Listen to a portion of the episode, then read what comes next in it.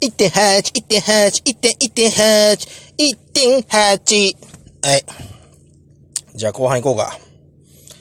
正真正銘の。ね。で、まあ、もう後半っていうかもう、これはもう最後は、な、メインしかないよな。えっと、なんだっけ？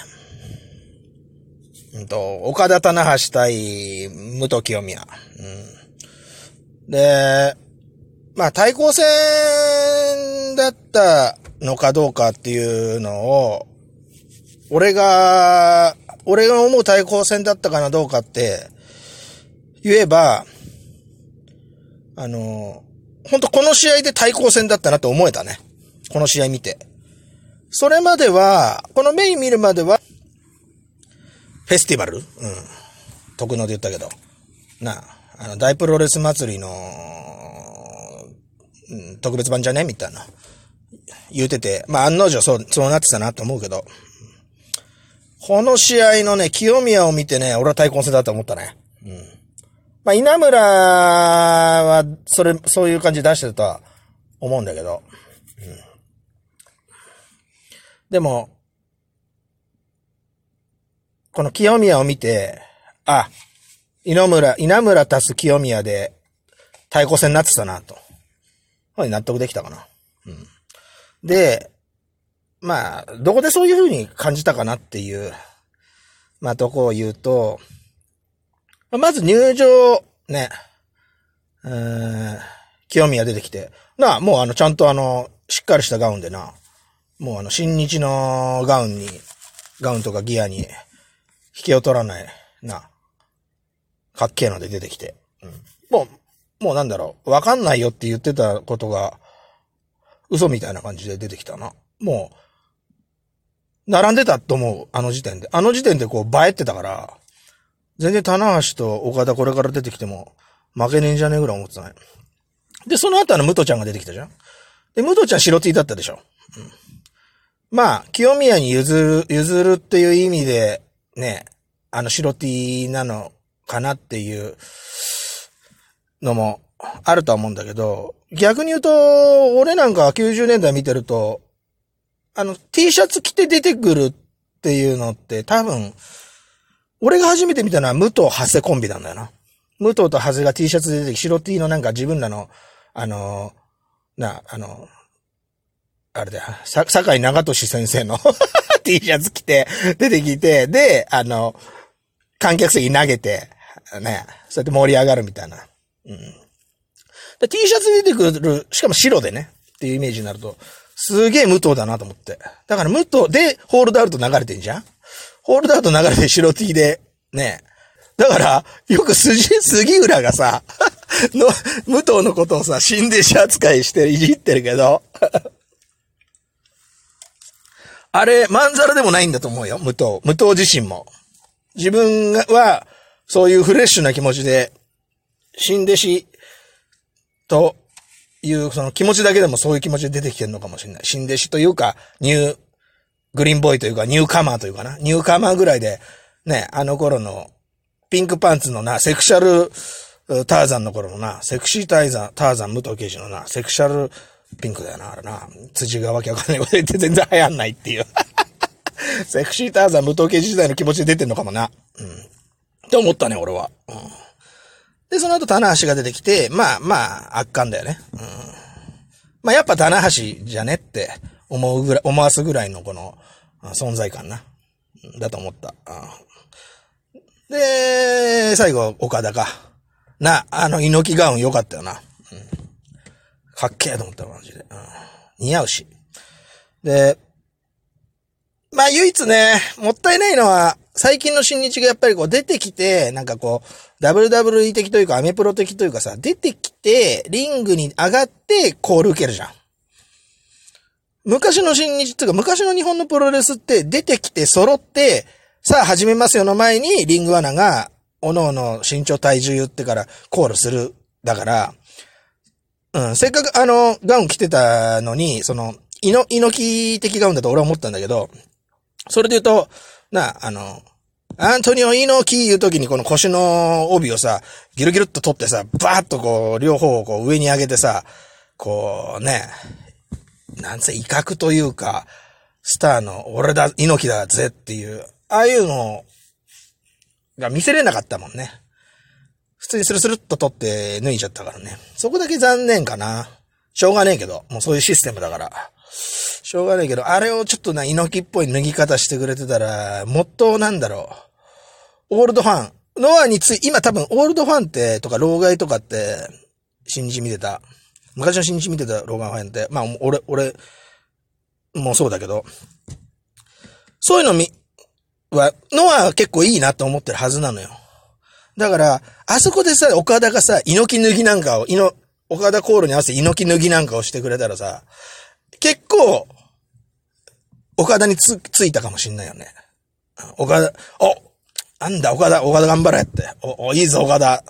なんだまだ新日じゃんって思ったかもしんないよね。うん、そこもったいなかったね。あんだかっけえのに。かっけえダウンだったし。似合ってたし。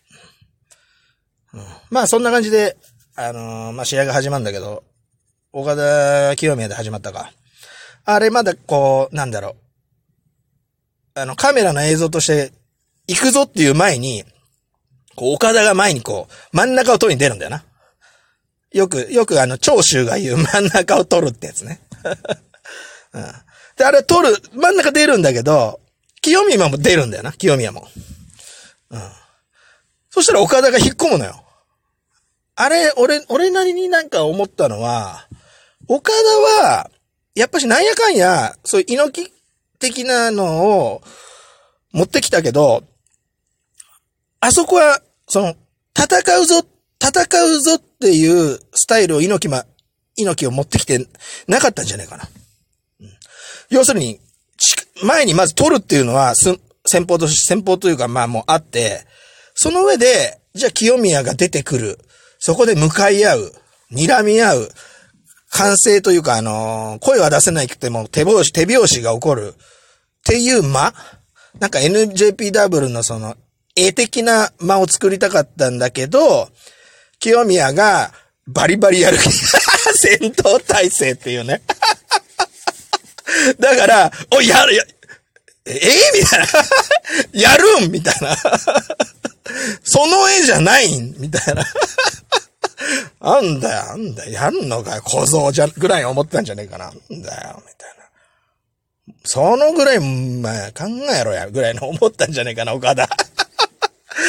でも、清宮はね、もうバリバリだから。だから、あそこで、俺対抗戦だなって思ったわ。清宮がそういう、なんちゅうの、NJPW 的な絵作りというか作品作りに乗らなかったっていうね。最高だったよね。で、まあ、だから、あれだ、その後岡田とまあ、こう、レスリングっぽいことをやるけど、まあ、岡田ももうやらなきゃいけなくなるんだけど、まあ、な、アメプロ的チェーンレスリングつうか、ああいう中に清宮は、あのー、どっかで腕取ってやるぞとかさ、なんかそういうのを見せてたよな。なあの、付き合うというか、やるけど、やるよみたいな。ちゃんとそういう枠で見せるのは見せるけど、取れんだったら取っちゃうよみたいな、やるよみたいなのは、なんかあったと思う、すげえ。うん。下から腕主義決められそんな感じとかあったもんな。うん。だああいうのすげえいいよ。あと下でこう、な、あれまさに猪木、猪木じゃねえけどな、こういこいこいって下からな、あの、清見がやってたわけだから、猪木で、の、猪木ギミックで出てきた岡田に対してさ、下から来い来いってあの、あの、本気の猪木？えなあ、リアル猪木っつの？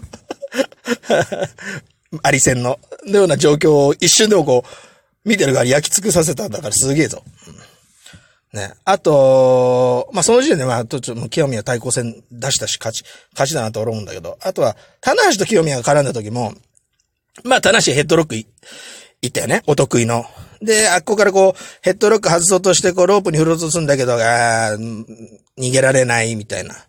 で、まあ、通常だったら、あれもう一回ぐらいやってもいいよな。うん。だし、タナシもやる、やりたかったんじゃねなんかちょっとやっぱ、見せるために、上だよ的な。でもそこをさ、結局なんつったらいいのかな。うん、まあ、俺の個人的な感じだけど、本気で締めてねえから、清宮は、本気で締められてねえから、そんなのに乗るのは本当の、本当のプロレスじゃねえぞって思ったんじゃねえかな。棚橋がその、2回目行った時に、行こうとした時にさ、清宮はあの、力比べみたいな感じに持ってったじゃん。あれって多分、棚橋のヘッドロックが、そういう攻防になるっていう風に清宮は思い、思わなかったというか、思いたくなかったんだと思うな。だから、あの、拒否したんだよ。力比べに持ってったんだよ。うん。って思うよ。うん、そういう方向に。だあれは、やっぱし、普段からプロレスに対して、どういう風に向き合ってるか。まあ別にさ、棚橋クラスとかさ、になれば別にいいんだけど、そういうので。だけど、清宮はプロレスに対しての向き合い方っていうのが見えたよね、俺は。本気だぞって。なんで、そんななんかしょ、なんか、形式的なうん。ヘッドロックすんだったらそんなことできませんよ、俺はって。だったら返しますよ、返せるんだからって。返せるもの返せるのがプロレスでしょうよっていう。そういう清宮の本気だよな。あれでもう俺は対抗戦と思えたし、清宮の、なんだろう、まあ一人だけの対抗戦つうかな。俺だけの対抗戦つうかな。ああに見えたよな。で、まあそっからこう、もうなんかもううまいこと進んじゃ、進んだじゃん。ねもうそっからいやもう、俺からやればもう、その、その時点でもう極みの勝ちでさ、ノアの勝ちなんだから。あとはもう、面白きゃいいやって話だ、話でさ。あわよくばあのな、俺と富士山でな、あの妄想してた武藤のな、あの、塩崎対武藤の時に出る武藤のフィニッシャー、何か、58歳でしょ、つってな。富士山はあの、トップロープからのダイビングフラッシングエロボ58歳。で、俺は、シュミット式バックブリーカーの体勢から垂直落下に落とすっていう。58歳。だからもう、あとはもう、武藤がさ、俺の58歳からの、富士山の58歳で勝つぐらいしかねえんだよ。